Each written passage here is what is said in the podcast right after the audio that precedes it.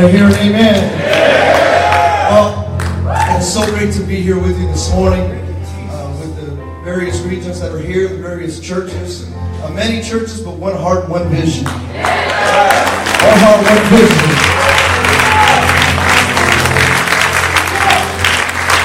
People ask me, well, what's the vision of Victory Outreach? What is the vision of Victory Outreach Heart of the Bay of Chamber? I said, my vision is to see my pastor's vision come to pass. It's my father said, and that same thing. Whatever Pastor Sonny says, go this way, guess where I'm going?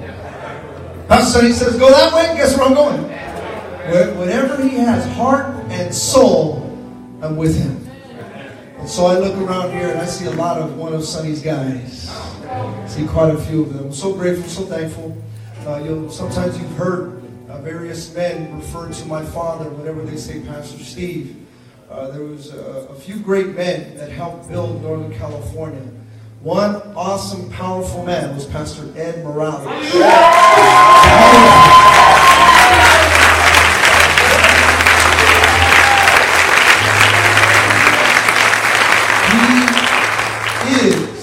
He is one of the generals of the faith.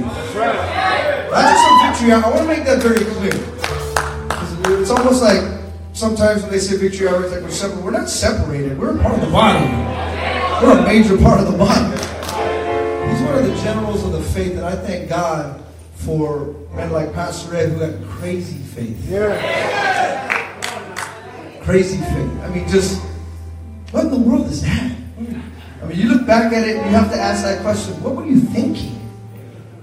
I wasn't thinking, it's just whatever God said, that's what I want to do. What did I take? Love, radical faith. But then also, a man by the name of Pastor Steve Pineda. Yeah.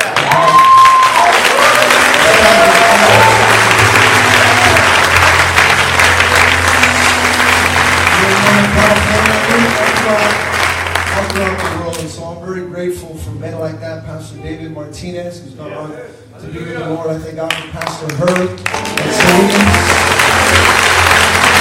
the legacy. I thank God for these men who have fought the fight, fought the good fight, and they have finished the race. I want to finish like that. I want to finish with my boots on. My boots on and flyers in my hand. That's how I want to finish. Saving soul.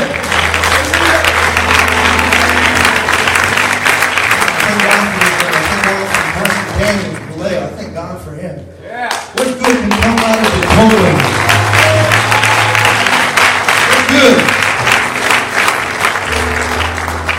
What good? There's a lot of good that can come from the hood. A lot of good. And I thank God for these men. I thank God for also all the mental directors that are here. I appreciate you. All of them. Pastors, thank you so much.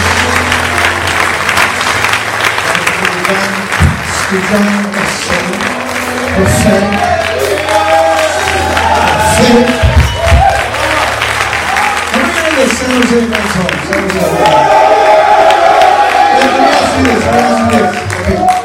a good yell, but stay there. Don't go nowhere. Yell in another year. That's a better yell. Let me ask you this. Doesn't he kind of operate already like a pastor a little bit? You know what that's called? According to Scripture, that's called an under-shepherd. That's what it is. So he's an under-shepherd. He may not be a pastor, but he is a pastor. Does that make sense? When you shepherd sheep, you're a pastor. That's what it is. Did you know, look at the Scriptures according to the book of Acts. Even in a home, if you have a life group, you're a pastor. You know that? You're a pastor. So I thank God for men like Brother Johnny that are working it, moving it. Also our regional, Pastor Jeremy, come on now. So I thank God for every single one of you men and women that are here. And prayerfully, I want to deliver a message that will help deliver you here today. That's my prayer. I want you to open your Bibles. Just remain standing for a few more moments. 1 Corinthians chapter 9.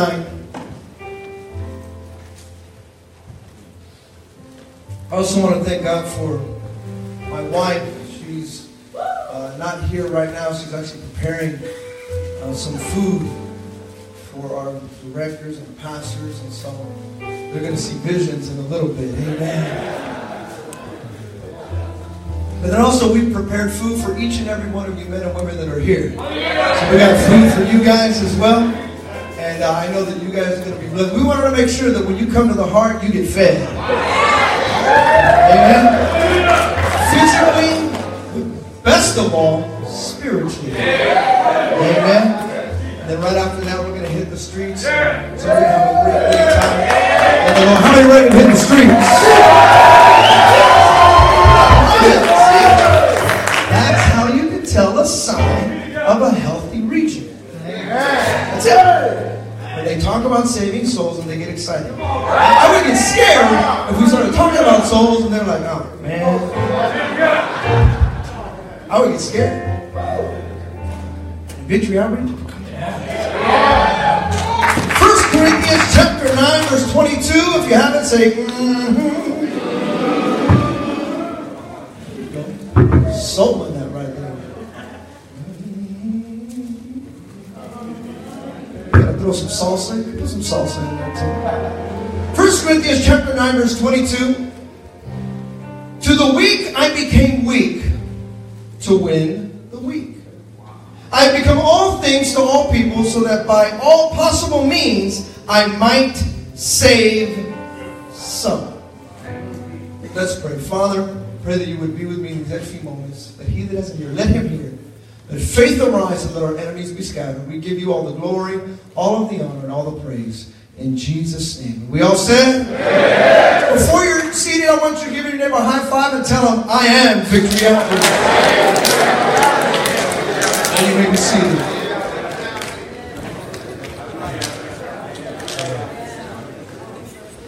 Thank you, worship team. You guys are awesome, Brother Ray. Actually, Brother Ray and Brother Ray. Amen. So, Ray Ray's over here. Amen.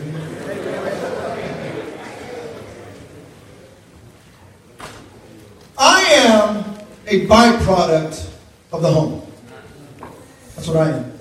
A byproduct of the home. My father came into the Victory Outreach men's home. Actually, I should say Victory Temple. That's what they were called back in 1973. My father came into the home there in East Los Angeles back in 1973.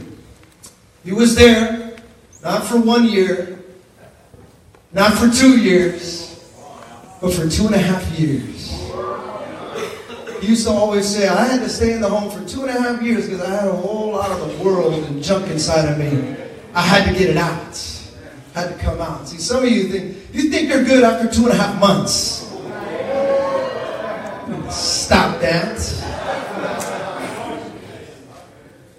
Good things go in the oven, not in the microwave. It takes a little longer. I'm a byproduct of the home. So back in 2000, and three, my father passed away. I had the great honor and privilege to help pastor the church from there on with my mom. I got married in 2005, and in 2005, I went on my honeymoon, came back, and though I was only gone for a week, came back. Within that week, I moved to San Diego, me and my wife. So I was married a week, moved right into San Diego, right into Pastor Sonny's house. I'll always be careful of the spirits that follow your pastor. I've heard that. Oh, everybody, I want to get close to Pastor. You better be very, very, very careful. So I went there in 2005. And in 2005, I moved there to San Diego, and it was a life-altering decision to be able to do that. And when I moved to San Diego, it was very different for me because up here in the Bay Area, there's so much mixed culture that I love. I mean, you got Berserkly over here. You got Freakmont over here. You got San Ho, big city.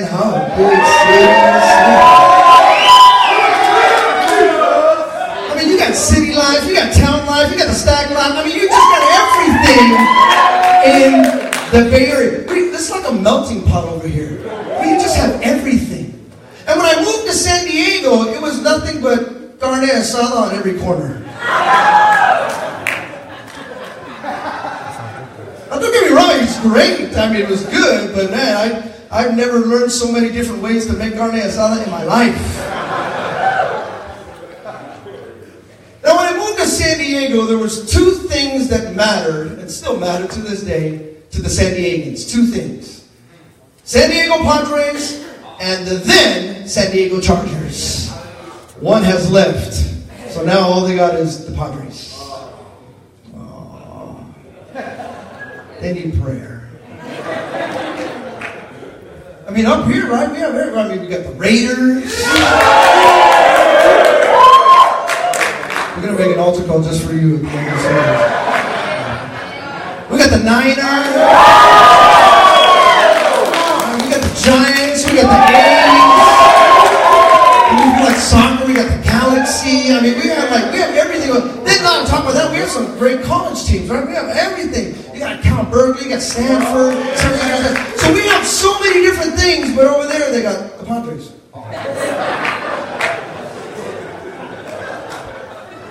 So believe me when I say the Padres matter. So I remember one day, I've been now helping the young adults ministry for a few months. I've been there about 5-6 months already. Still getting used to the people getting used to me. And so one day, it was a family day at Petco Park, right? That's where they're home in San Diego Padres. So we all went. So there was about a good 80 to 90 from San Diego, but then also a good 70 from the mother church came down. So they all came down, so we packed out the left field bleachers. There was about good 150 people from Victory Outreach. Right? We were there, we had a great time. Now, when I walked in with a Padres jacket. I wore a Padres jacket, right? Now, I'm a diehard Giants fan, but if you know anything, all diehard Giants fans, there's three things about us. We love the Giants, we hate the Dodgers, and we hate the Dodgers. Right? Those three things matter. If you want to add a fourth, it's we hate the Dodgers. So I went there with the Padres, right? I don't care, like, yeah, no, let's do this, let's go Padres. And so we're packed out, imagine 150 of us, everyone's going back and forth. And so we're having a good time, but then the Dodgers were playing the Padres. We go there, and the Dodgers start winning. And now it's late at night, it's about 8 o'clock, the Dodgers are winning, 4-0. Then the Padres scored, all right, you know, 4-1. Then it becomes 5-1, then 6-1. It's 6-1 in the 8th inning. Now, the 8th inning, now, if you know anything about Dodger fans love to rag. I'm just ragging. And so I'm sitting kind of towards the bottom of the bleachers, and there's a bunch of us all over here, and I just hear somebody from the top of the bleachers go, "Hey, Esteban, I thought you were a Giants fan. You're a ranker." And I was sitting there, Father, help me right now in the name of Jesus. I'm going to lay hands on the spirits. But I'm just taking it because the Dodgers are winning. What can I say? Can't say anything. And so they're ragging on me. I mean, they're just ragging and saying it. And finally, I just got so fed. But the Padre fans, they were quiet too. They weren't saying anything. You're losing. What are you saying? So finally, I was sitting there, right? It became the 8th inning. They're winning 6-1. Finally, I got up. I just couldn't take it anymore. I got up, and I turned around. I was wearing a Padres jacket, and I go, "You know what? Beat L.A. Go Padres!" And right when I said that, all the Padre fans finally had something to cheer about. They were like, "Yeah! Yeah! What he said! Yeah! Go Padres!"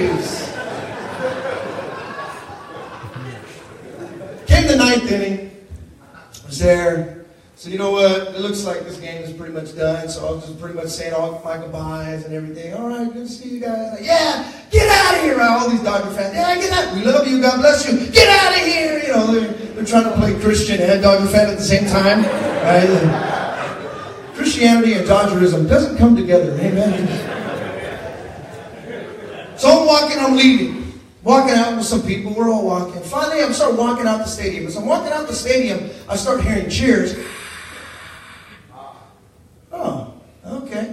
I'm walking by somebody with a radio, I'm like, "Hey, what happened?" I go, "Oh, the Padres scored." I was like, 6-2, big deal, right? I get into my car. I get into my car, and as I'm getting in my car, all of a sudden it's 6-4. Bottom of the ninth inning. Wow, it's crazy right here. No way. I start driving. They come back 6-6. They tie it in the ninth inning. Like, wow, that's crazy right there. Goes into extra innings. Padres score in the bottom of the 10th. They win 7-6. Right, so that was a Saturday. I come to church the next day. And as I come into church, I remember it was a Sunday evening. I'll never forget. Sunday evening, one of the ladies came up to me. One of the OGs from San Diego. You got to know this about San Diego. They got OGs. And she came up to me. She goes, Pastor Esteban. I said, hey, how you doing? She goes, the Padres won. I go, I know. That was awesome. Hey, anything that beats LA, all right, go for it. And she, I'll never forget this. She goes, you know why we won that game? I go, no, why? She goes, we won the game because you wore that jacket. I was like, all right, I'm going to wear that jacket all the time. There was a commercial some years ago that said, it's only weird if it doesn't work. Now, if you learn anything, especially about sports people, is that sports people do some weird and crazy things to win a game. Right? They just do. You got to wear your hat inside out. Throw it inside out. You know, wear like a rounding cap. Put your jacket inside out. No. And if you're a ball player, no, you got to have your socks this high. No, this high. Don't put them that high. You got to put them this high. Because there's just a certain way to win. I have to do this in order to win. I have to be able to get out there and have my pregame meal. This way, no, it's got to be separated this way. But this, no, I got to wear this color. If I don't wear this shirt, I'm not going to win. No, I can't wear that shirt, babe. I got to wear this shirt because this is my lucky shirt. Because when I do it this way, I know the outcome is I'm going to win. It's only weird if it doesn't work. That day I had learned a valuable lesson about how people think about winning. The Apostle Paul comes here and he says, to the weak I become weak so that I can win. There's a certain way of winning. And when you understand the winning attitude and the winning mindset, it changes the way you do things. Why? Because you want to win. Look at your neighbor and say, do you want to win? So here we see a crazy ex-Christian persecutor, the Apostle Paul, sharing some radical methods to win souls. See, Paul did some radical things to save souls. When you read the scripture, his desires to win souls far outweighed his very own body. He took self-sacrifice to a whole nother level. He took self-sacrifice to a whole nother level. Why? To save souls. He went city to city. Why?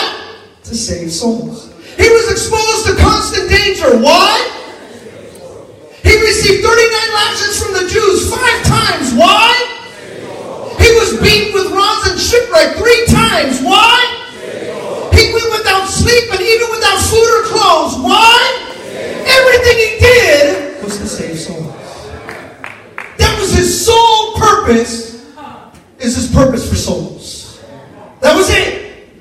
You couldn't talk him out of anything. Hey, you ain't got no food. I don't care. I'm going to win souls. Do you have enough clothing? I got enough just to win souls. See, that's all that mattered to him, was saving souls. He was willing to be anything or nothing to do this or that by any means that he might save some. See, soul saving had become a master passion for his souls. He was in the world for it, and everything must be subnormal to it. Somebody once said, it's to one's glory to deny himself that he may serve Christ and save souls. Many years ago, my father gave me a jacket. I'm about 6 years old. Within a week, I believe it was after Christmas, he gave me a Christmas jacket. Within a week, I lost the jacket. It was done. Do I have the jacket now? I have no idea where it's at. But in 1997, I was drowning in the ocean. And I'll never forget, a girl came by. It looked like no big deal. It didn't look like it was drowning. That's what I learned about drowning people. They don't look like it. They look like they're swimming. They just look like they're okay. They're just wailing their arms. And so I'll never forget, I was drowning. I had hit a coral reef. If you guys know what a coral reef is, boom, it hit me. I was like, oh, man, I was trying my best. And this girl just came paddling by. She had an extra, one of those flotation devices. I forgot what they're called. It's called floaties, right? It looked like the Ten Commandments tablets, you know, one of those things.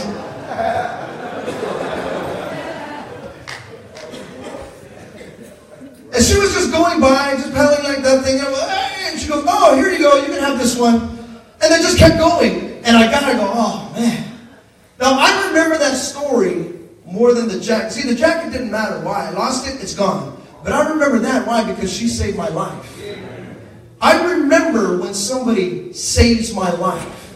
I care less about shoes. I care less about jackets. I care less about the food I ate last year. This was so good. I care less about the stories that I did back in the day. See, some of you, you are too focused on your back in the day story. You don't know what your future day story has to give within your life. Listen, if you're in the home and all you talk about is, "Yeah, back in my day, you should have seen me in my day." I didn't want to see you in your day. That's why you're in the home.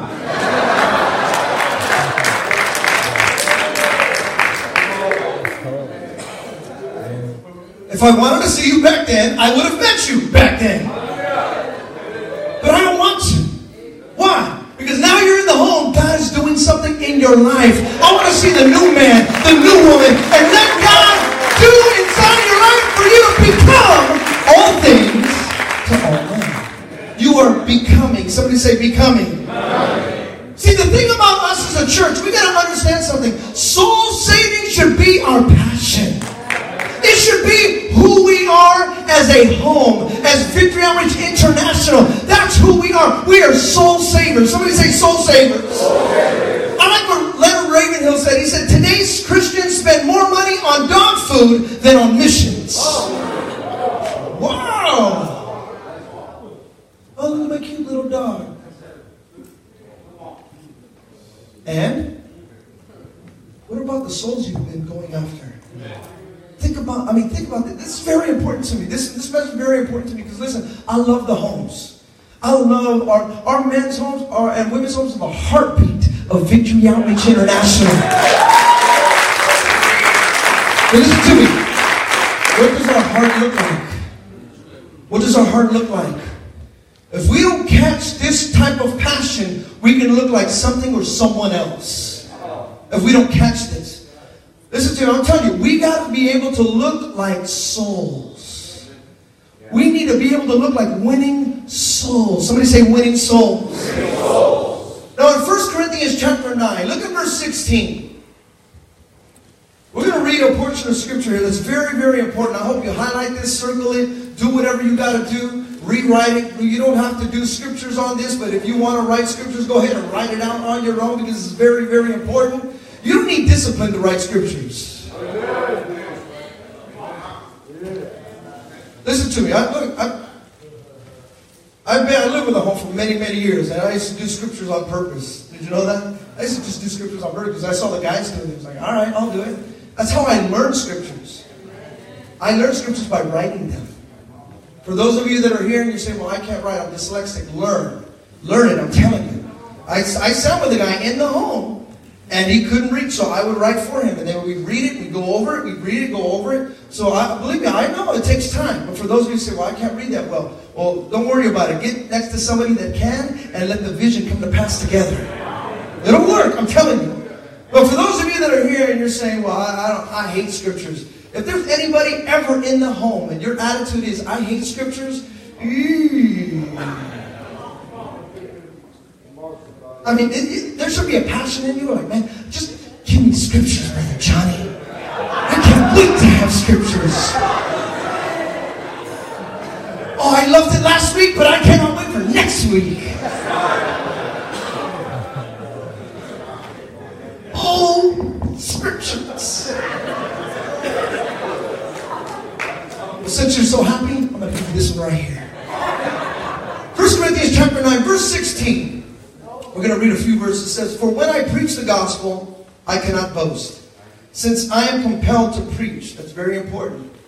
Listen to me. I'm glad you get behind the mic and you share your testimony, but do not boast in your testimony. Boast in the Lord. "Woe to me if I preach not the gospel," he says. Verse 17, "If I preach voluntarily, I have a reward. If not voluntarily, I am simply discharging the trust committed to me. All preachers should learn those two verses. You should learn those, memorize those, put those in your heart, write it down. That's very important. Verse 18, what then is my reward? Just this, that in preaching the gospel, I may offer it free of charge. And so not to make full use of my rights as a preacher of the gospel. Though I am free and belong to no one, I have made myself a slave to everyone. To what? To win. To win as many as possible. To the Jews, I became like a Jew. Why? To win the Jews. To those under the law, I became like one under the law. Though I myself am not under the law. So as to win those under the law. You've got to remember that verse. To those not having the law, I became like one not having the law. Though I am not free from God's law, but am under Christ's law. So as to win those not having the law. To the weak, I became weak to win the weak. I become all things to all people, so that by all possible means I might save some. I do all this for the sake of the gospel, that I may share in its blessings. Now, look with me here. This is very, very important. He talks about the law. He talks about a lot of things right here. But you know what the scripture, what he's talking about in this scripture? I know you, when you read the whole chapter, you'll find out exactly what he's talking about. To the Greeks, I become Greek, right? To the Jews. You know what he's talking about in these scriptures when he's talking about preaching the gospel? He's talking about racism. That's what he's talking about. He's talking about racism. Because then, look, I'm a free man, right? I'm, hey, Jewish, but I have Roman citizenship. So I understand what it is. So, when I understand what it is to be a Roman, I can preach to the Romans. But I can also preach to the Jews. I understand the Greeks, because Greeks are all about thinking, right? They like the thinking kind of people. But the Romans are all about fighting. So I understand, okay, what the fight is. So I got to teach them, I got to show them. So to the Greeks, I become them. To the weak, I become weak. Because when I understand something, it's not about me. It's about God's love. It's a racial thing he was talking about. I love that because, for those of you who never met or saw my father was a big guy. Right? He was about 6'1", 6'2", sometimes, depending on how strong his voice was. Big guy, at least a good 260, 270. I mean, just big guy. It's huge. And I'll never forget the first day he goes, we're going to go to the Philippines. Philippines? What's in the Philippines? A bunch of short people. And they used to tell me that he would go out there and my father would stand out everywhere that he went. He would just walk around. He was just a big guy. Imagine a 6'2", big old Mexican walking around these 5 foot nothings. I mean, they're just small people. Ooh, giant. That's a giant. Right? They would call him that. Yeah, that's right. They would call him, ooh, big guy, big guy, ooh, big. And they used to, I'm not kidding, they would walk up to him. My dad also had a big stomach as well. They'd walk up to him, ooh, big stomach, big, oh, look, big. But the thing about my father, he didn't care. So what? Yeah, I'm a big guy, big stomach, so what? I'm here to save souls. First time we went there, pastor, elder, right? Oh, this pastor. Oh, we got to put you up in a hotel. He didn't sleep in no hotel. He actually went into this little nothing. I can't even remember the name of it. Yeah, it was a little mission house. And when I tell you they had roaches, I mean they had roaches and rats and all that. And he's just sleeping on the floor. That's a big deal. But for some people, no, I'm not. And you have to know this about Americans. Whenever we travel, we always think we're all that. I don't know why. I don't know why. But we just have this American mentality, like, my country is better than your country. Travel the world. You'll see what I'm talking about. And as you travel, like, ah, I have arrived. I am an American. Red carpet. Purple if I wanted to, because that's royalty. It's just weird. It's just weird. We have this mentality. And that's why Paul was saying this. He says, look at, get out of your stinking thinking. You're not all that anyways. You're not all that. And so here's my father. He's there in the Philippines saying, hey, I'm going to try this.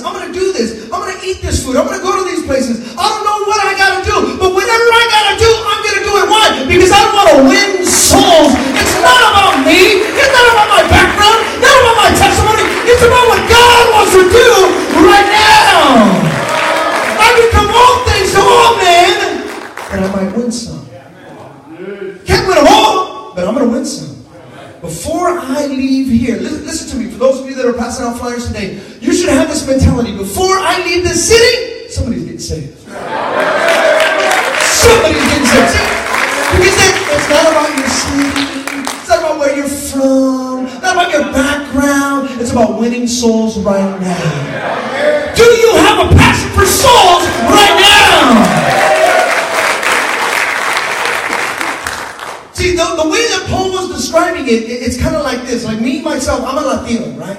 I don't speak any Spanish. Don't even ask me. I know I have the most Spanish name, Esteban Pineda. It's almost like Juan Gonzalez.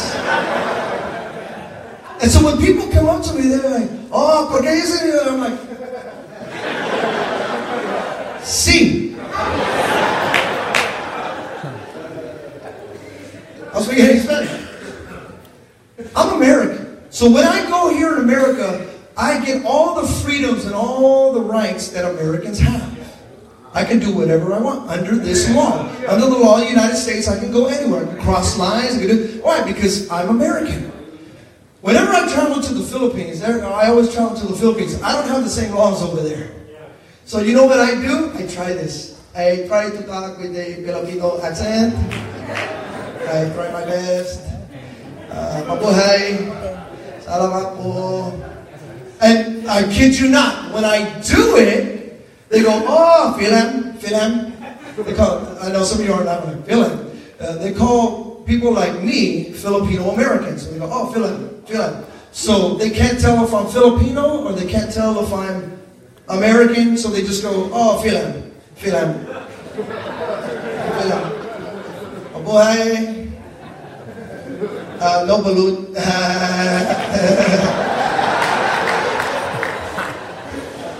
You don't know what balut is? Praise the Lord. I had some friends of mine I grew up with, they were Indian.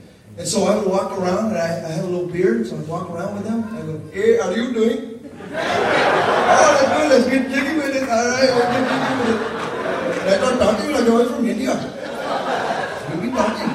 We're going, and so they would look at me at first, but then when I would start talking, they're like, all right, let's do it. I guess so.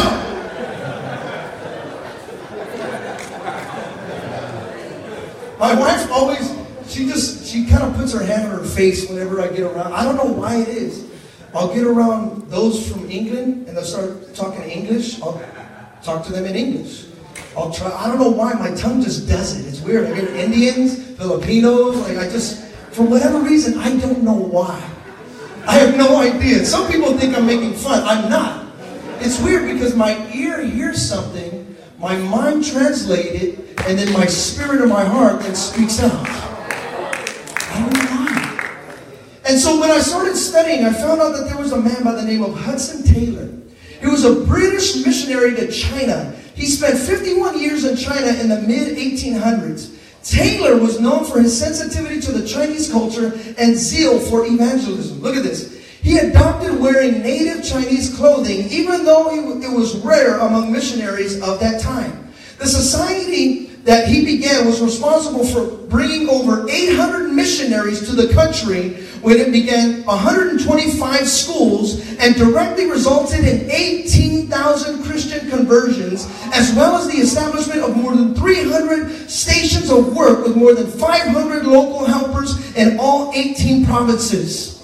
So when the government came in and kicked out all the missionaries, guess who stayed? He did. Why? Because he looked like them. He talked like them. He ate like them. He was weak like them. He looked just like them. So he did his best. Why? Because when it came to preaching the gospel, I'll do whatever I got to do. I am no longer British. I am now weak. I'm no longer American. I am now weak. I'm no longer American. I'm no longer from the streets. I'm weak. Listen to me, Holmes. Listen, very careful. You're not from the hood anymore. You're not from the street. That's not you anymore. You gotta leave that behind. Leave that cold place behind. That's not you. You know what you are now? You're a man full of passion. You're a woman full of passion. I have become all things to all men that I might save some. See, the word become means to change into or grow to be, to come into being. Listen to me, my friend. Some of us need to stop becoming all that God has called us to be. You gotta start ready. Some of you, even right now, you need to start loving Chinese food. You're going to China. So you start becoming, right? Some of you need to start learning Russian right now. See, some of you are waiting, oh, one day I'm going to Russia. Okay, well, what are you doing today? One day I'm going to go to New Zealand. What are you doing right now? See, that's the process of becoming. That's the process of becoming. See, you're in the home right now to become, not to live on what you were.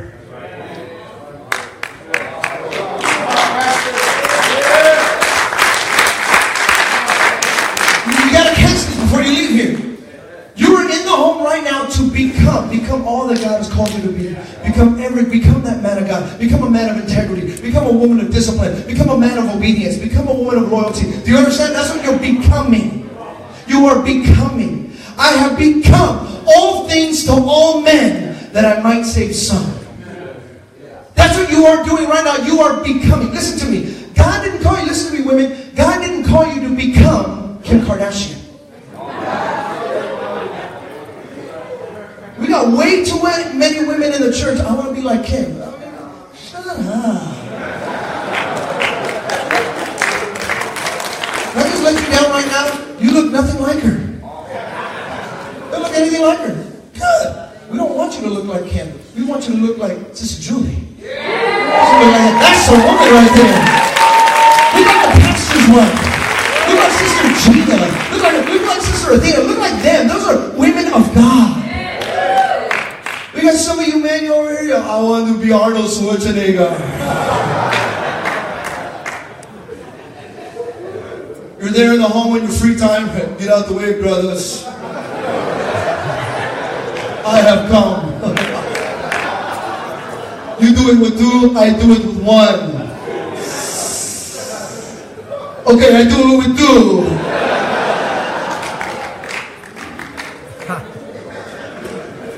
You're trying to look like the wrong rock. You're supposed to look like the rock, but the rock of our salvation, not the one who's over in the WrestleMania. He knew men to look like the rock in the tower of God, to become like him. See, you're becoming something, but who are you looking like? Who are you looking like?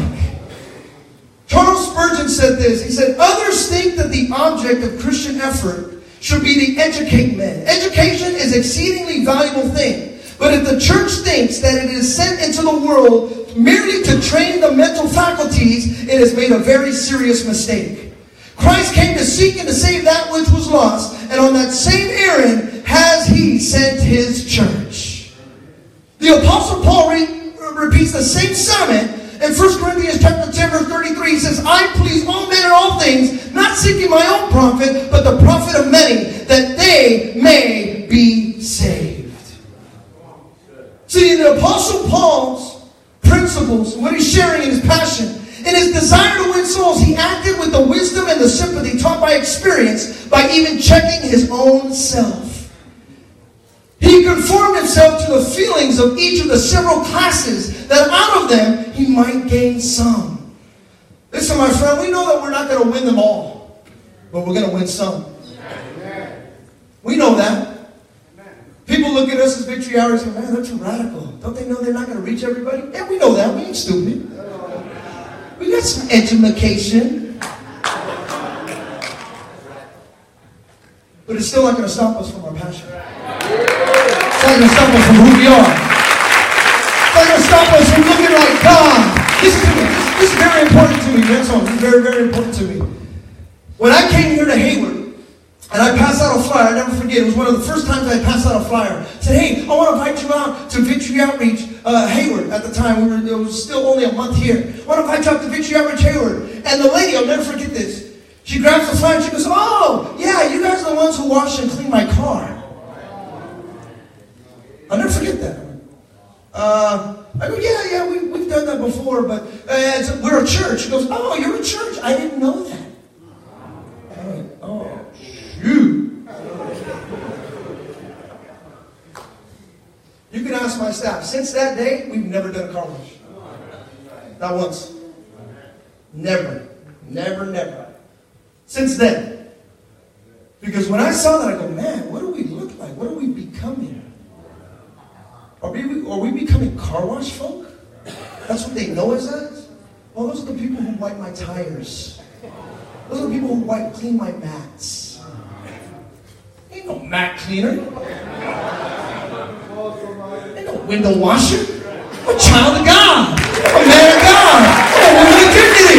I'm a woman of dignity for God has raised me up out of the miry clay. I am Victory Outreach. That's who I am. I am a prophet. That's what I look like. I look like that. I look like a man of God, a woman of God. I have a passion for His calling on my life. Don't give the Lord hell praise. Sit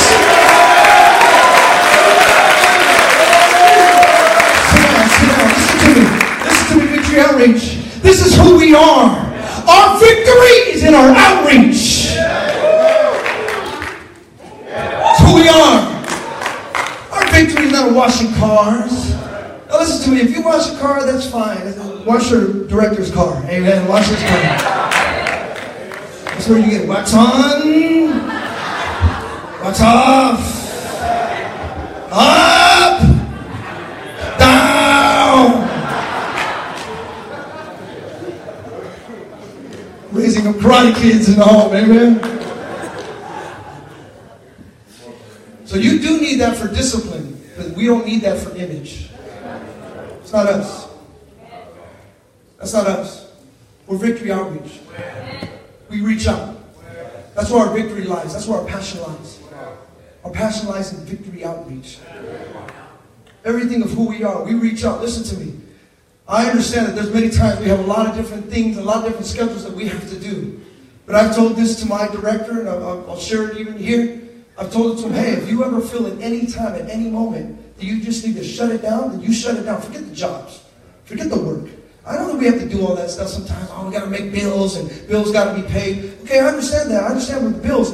But don't ever, ever, ever negate faith. Don't ever negate that. That's who we are. And if we don't have to take a job, forget the job. The job don't make us victorious. Don't make us victorious. That's who we are.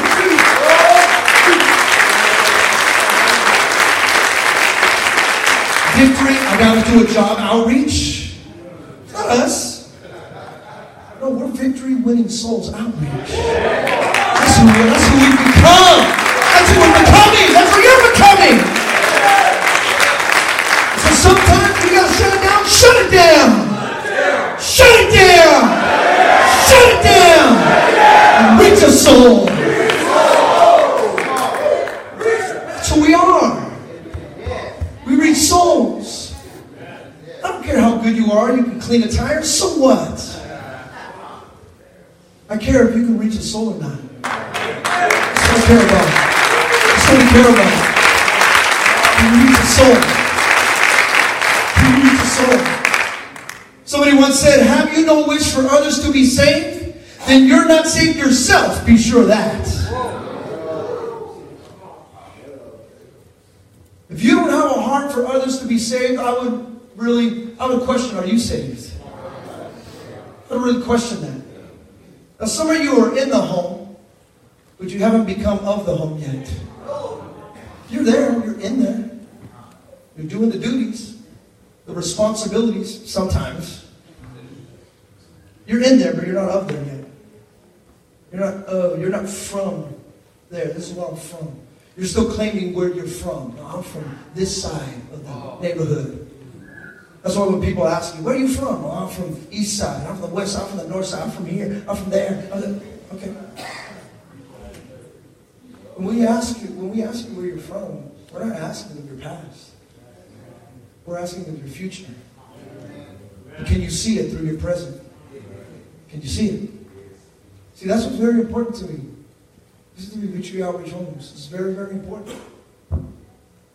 We should be known as the men, the crazy men and women that are out there on the streets always winning souls. That's how much you know is there.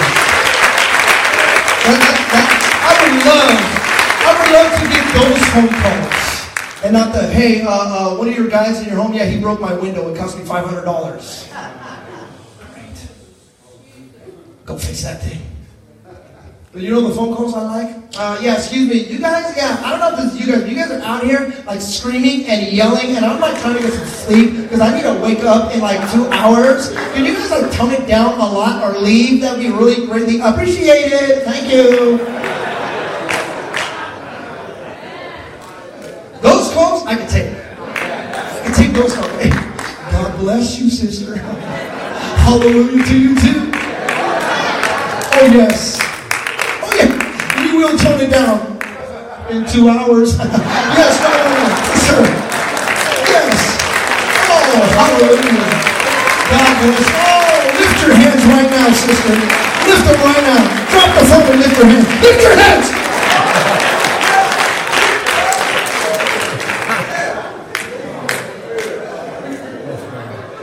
hands. Those calls, I'll take them all day. I love taking those calls. Oh, you guys left too many flyers on my car. Oh, but did you read it?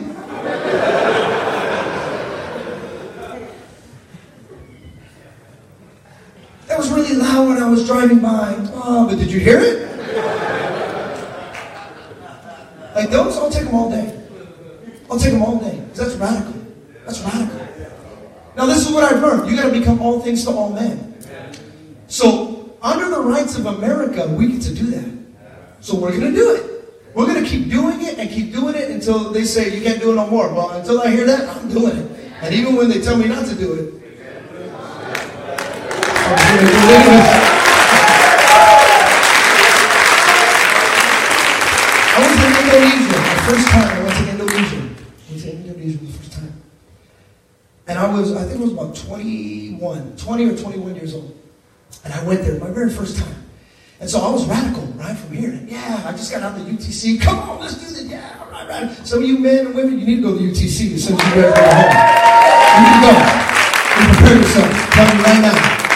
They say, well, I can't go to the UTC. You go to the MTC. You go to one of those TCs.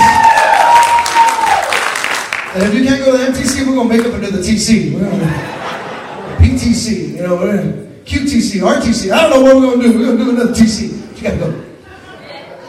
So I just got out of the UTC, I was there, I went to Indonesia, and I was in the car, and I'll never forget Pastor Chucky, who was actually just Chucky at the time, I was in the pastor, and he goes, oh, we just got our brand new Indonesian flyers. I was like, yeah, man, flyers, I always had flyers on me, right? I was like, oh, yeah, flyers. And so he goes, they're in the back. Oh, so I got them, I was like, yeah, cool, man. So I got the flyers, I put them in my pocket, I was like, all right. He goes, oh, we're going to stop off at it was like a 7-Eleven, I forgot the name of it, but it was like that. So we stopped over. Now, the thing in Indonesia is that all the 7-Elevens, I'll just put it that way, they all have armed guards. And when I say armed guards, they got like M16, shotguns, like, there ain't no joke over there. And Indonesia is the largest Muslim country in the world. Just so you know that. It's 80%. Actually, there's a radical Christianity that's going on right now. I love it. I'm going to talk to you about it after. Christianity's on the rise over there. Underground, but it's on the rise. The time is powerful. So when I was there, I walked into the store, and right away I was like, yeah, all right. So I seen somebody, I was like, hey, how you doing? God bless you. I want to invite you out to Victory Outreach. Oh, this is really great. You want to come? So I'm talking in English. Some of them speak English, and some of them don't. And they told me that. So I go, I'm going to do it anyways. So I'm just speaking.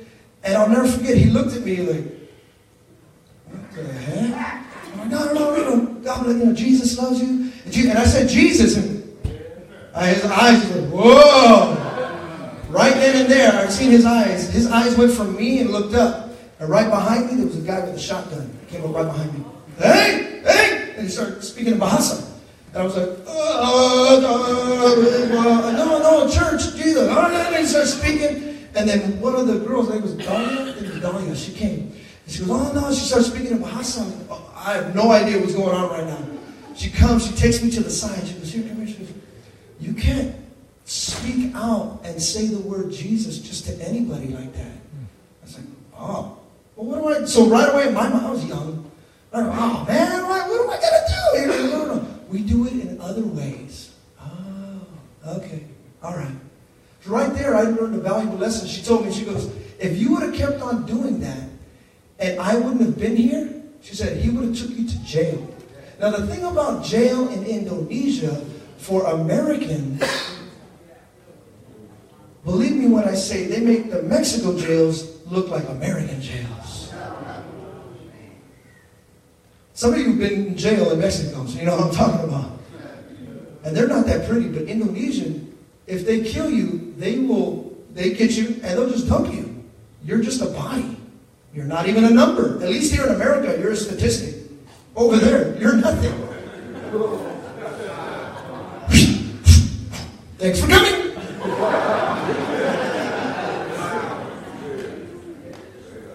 I didn't know that. I said, man, it's crazy. What's going on here? So as I was there for a little while, Pastor Chucky started schooling me. He goes, no, you got to do it like this. So within that 2 weeks I was there, I was starting to become Indonesian. Okay, I got to get the understanding.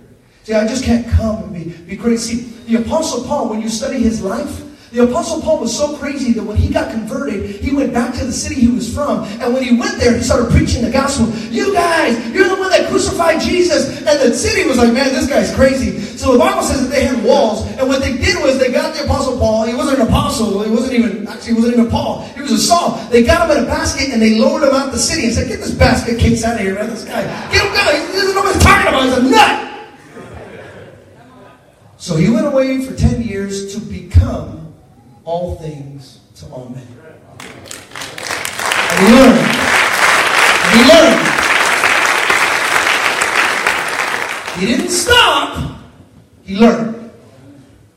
Listen to me. Especially in the homes, it can look like many times putting certain stipulations and regulations. No. It's for your good. You need to learn how to become.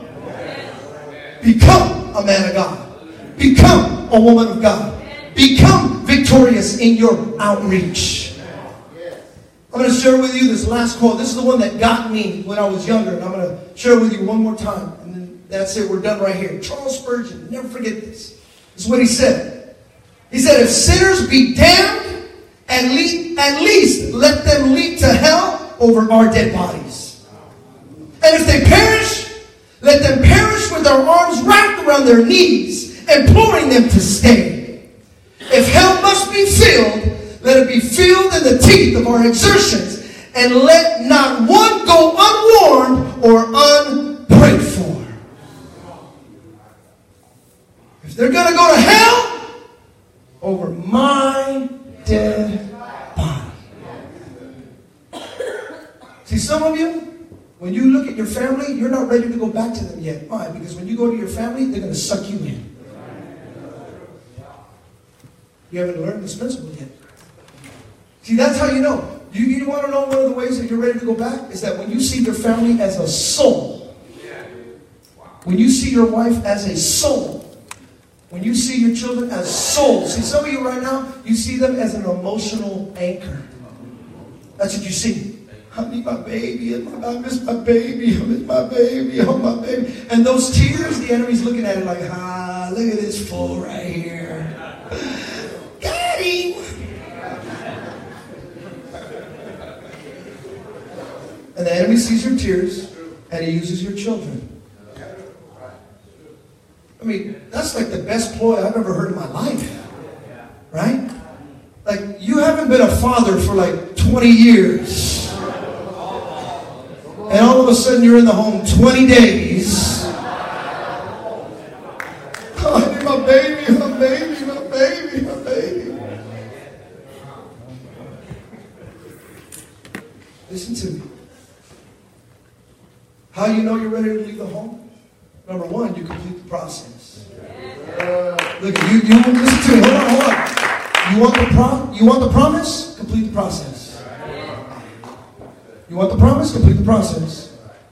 But when you stay in the process, you complete it, and then when you start seeing your family as souls, that's when you know. I think I'm ready now. I think I'm ready. I think I'm ready, Pastor. I think I got this. And then your director, your pastor, saying, you know what? You've been winning souls. I could see you want to win more. See, if you're in the home and you haven't been winning souls, it's going to be very difficult. That's why sometimes you see your director like, I don't know, brother. I don't know, sister. You haven't been winning. You're there. You're in the home, but you haven't been winning anything. You haven't been winning anyone. Listen, if we're going to be Victory Outreach, then we need to learn how to win souls. What if we become? My prayer is Victory Outreach, Northern California. I love Northern California. Whenever I go down to Southern Cal, that's all they look at me. They go, oh, Northern California, everything. Here comes Mr. Red. I don't even wear red. And I always wear red. Like right now, I have nothing red on. I guarantee you, they'll look and go, oh, look, he's got red in his jacket. Ah, see, he's got red. He got red. Dude, I was never a gangbanger. What the heck, bro? Whenever they see me, they're like, oh, Norteño, look at this Norteño guy over here. So you know what I learned? This is what I learned. I just embraced it. Go, yeah, that's cool. Look, there's red right there. Red is better than blue. And they get all the, oh, LA fool, LA fool.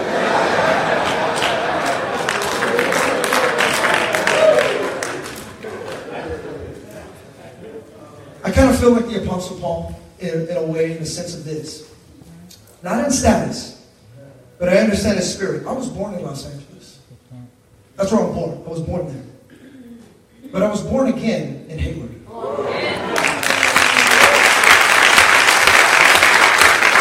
So you, I know where you were born. See, that gives you an opportunity to go back there because that's where you were born. But it doesn't give you the ID or the right to stay there. That's what the Apostle Paul's talking about. He says, no, I get it. I'm a Roman citizen, but I'm Jewish. I understand that I can go anywhere under the law of God. Because the law, it compels me. So if I preach, I don't boast in me. There's nothing great about me. I don't dress that well. I don't talk that well. I don't look that well. But I